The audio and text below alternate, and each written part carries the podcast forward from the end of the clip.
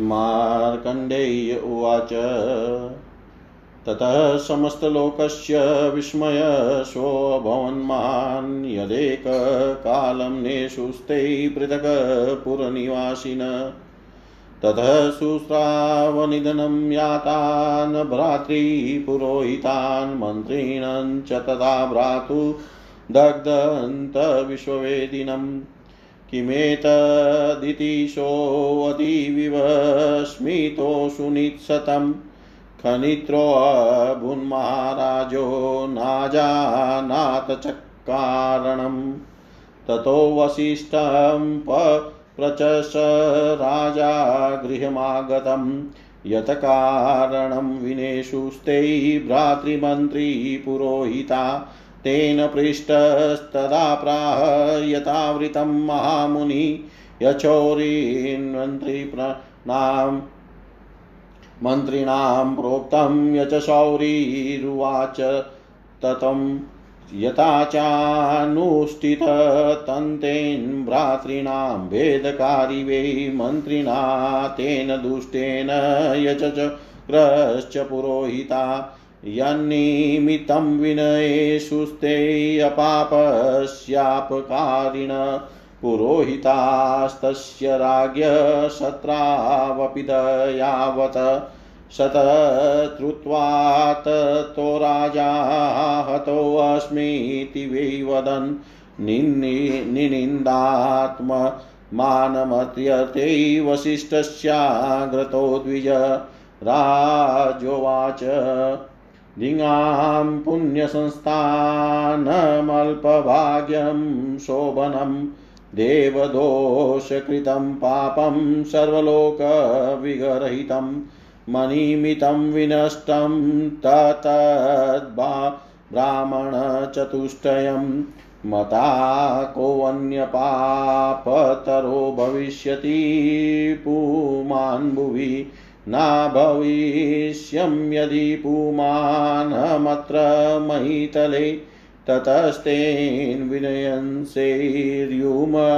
भ्रातृ, भ्रातृपुरोहिता, दिग्राज्यं दिगच्छ मे जन्मभूको भूकोऽन्यपापतरो भविष्यति सुमान् भुवि।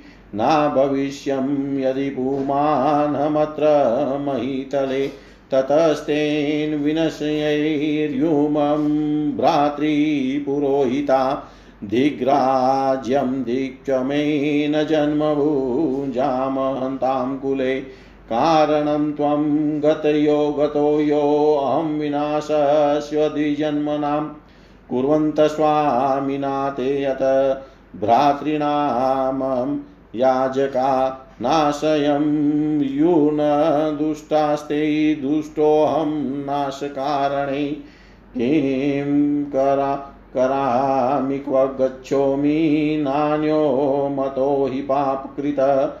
पृथिव्यामस्ति हेतुत्वं द्विजनाशस्य योगत। इतमुद्विग्नहृदयखनित्रपृथिवीपति वनय्याशु पुत्रस्य कृतवान् अभिषिच्य सुतरा सुतराज्येक्षुपसंज्ञ महीपति भार्याभिस्तिश्रीभिषादतपै तपसै शमनं ययो, तत्रागत्वा तपस्ते पेवान् प्रस्तवी दानवित् शतानि त्रीणि वर्षाणां सार्धनी नृपशतम् तपसाक्षिणे दस्तु राजवयोर्द्विजोतम निगृहं सर्वस्त्रोत्रांशितत्याजाशून्वने चर ततः पुण्यान्यो पुण्यान्ययो लोकान् सर्वकामदुवो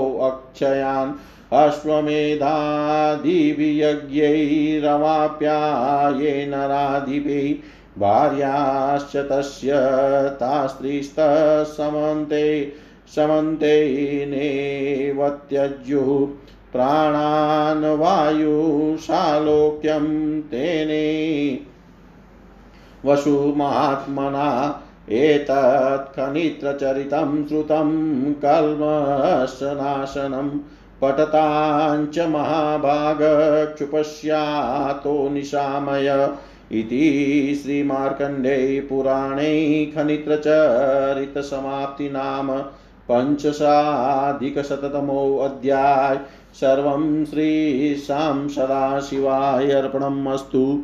ॐ विष्णवे नमः। ॐ विष्णवे नमः। ॐ विष्णवे नमः। मार्कंडेय जी बोले। तिस काल समस्त लोकों को ही यह एक महान आश्चर्य उपस्थित हुआ था कि पृथक पृथक पूर्ववासी होकर भी यह किस प्रकार एक ही काल में नाश को प्राप्त हुए?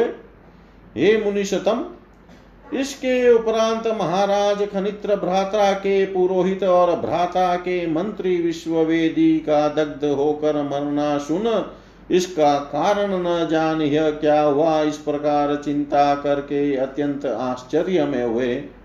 फिर वशिष्ठ जी के घर आने पर जिस कारण से भ्राता के मंत्री और पुरोहित नष्ट हुए थे, राजा ने वह उनसे कहा जब महामुनि वशिष्ठ जी ने इस प्रकार पूछ, जब महामुनि वशिष्ठ जी से इस प्रकार पूछा गया, तब उन्होंने शौरी के मंत्री और शौरी की परस्पर जो बातचीत हुई थी, उस दुष्ट मंत्री के द्वारा भ्राताओं में भेद साधन करने वाले जो सब कार्य अनुष्ठित हुए थे, पुरोहितों ने जो किया था और शत्रु पर भी दया करने वाले वह पुरोहित, प्रयोजन पुरो, पुरोहित भुजाम महताम जिस प्रकार निरपराधी का अपकार करने में उद्यत होकर नष्ट हुए थे, वह सब यथावत कहा। हे द्विज, राजा, यह सब वार्ता सुन। हा, हतोस्मी, इस प्रकार कहा।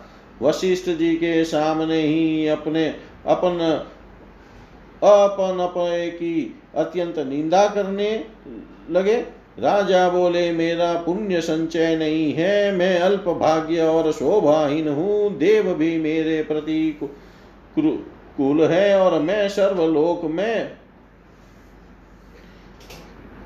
निंदित तथा पापी हूँ, मुझको धिकार है क्योंकि मेरे निमित्त ही चार ब्राह्मण मृत्यु को प्राप्त हुए हैं, अतएव मेरी अपेक्षा भूमंडल में और अधिक पापी मनुष्य कौन है? इस पृथ्वी में मैं यदि पुरुष होकर जन्म ग्रहण नहीं करता तो फिर मेरे भ्राताओं के पुरोहित नष्ट नहीं होते। मैं ही ब्राह्मणों के नाश का कारण हुआ हूँ, अतएव मेरे इस राज्य और महत राजकुल में मेरे इस जन्म को धिकार है। मेरे भ्राताओं के याजक गण प्रभु का प्रयोजन सिद्ध करने के लिए जाकर नष्ट हुए हैं। सुतराम यह दोषी नहीं है उनके विनाश का कारण होकर मैं ही दोषी हुआ। मैं अब क्या करूँ? कहाँ जाऊँ? ब्रह्म हत्या के कारण होकर मेरे समान पापकारी पृथ्वी में दूसरा नहीं है।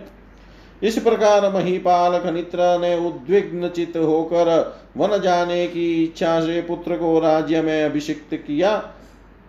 राजा क्षुप नामक पुत्र को राज्य में अभिषिक्त करके तीन पत्नियों के संग तपस्या के लिए वन में चले गए। नृप शतम ने वन में उपस्थित होकर वान प्रस्थ विद्या अनुस विधानानुसार साढ़े तीन सौ वर्ष तपस्या की थी।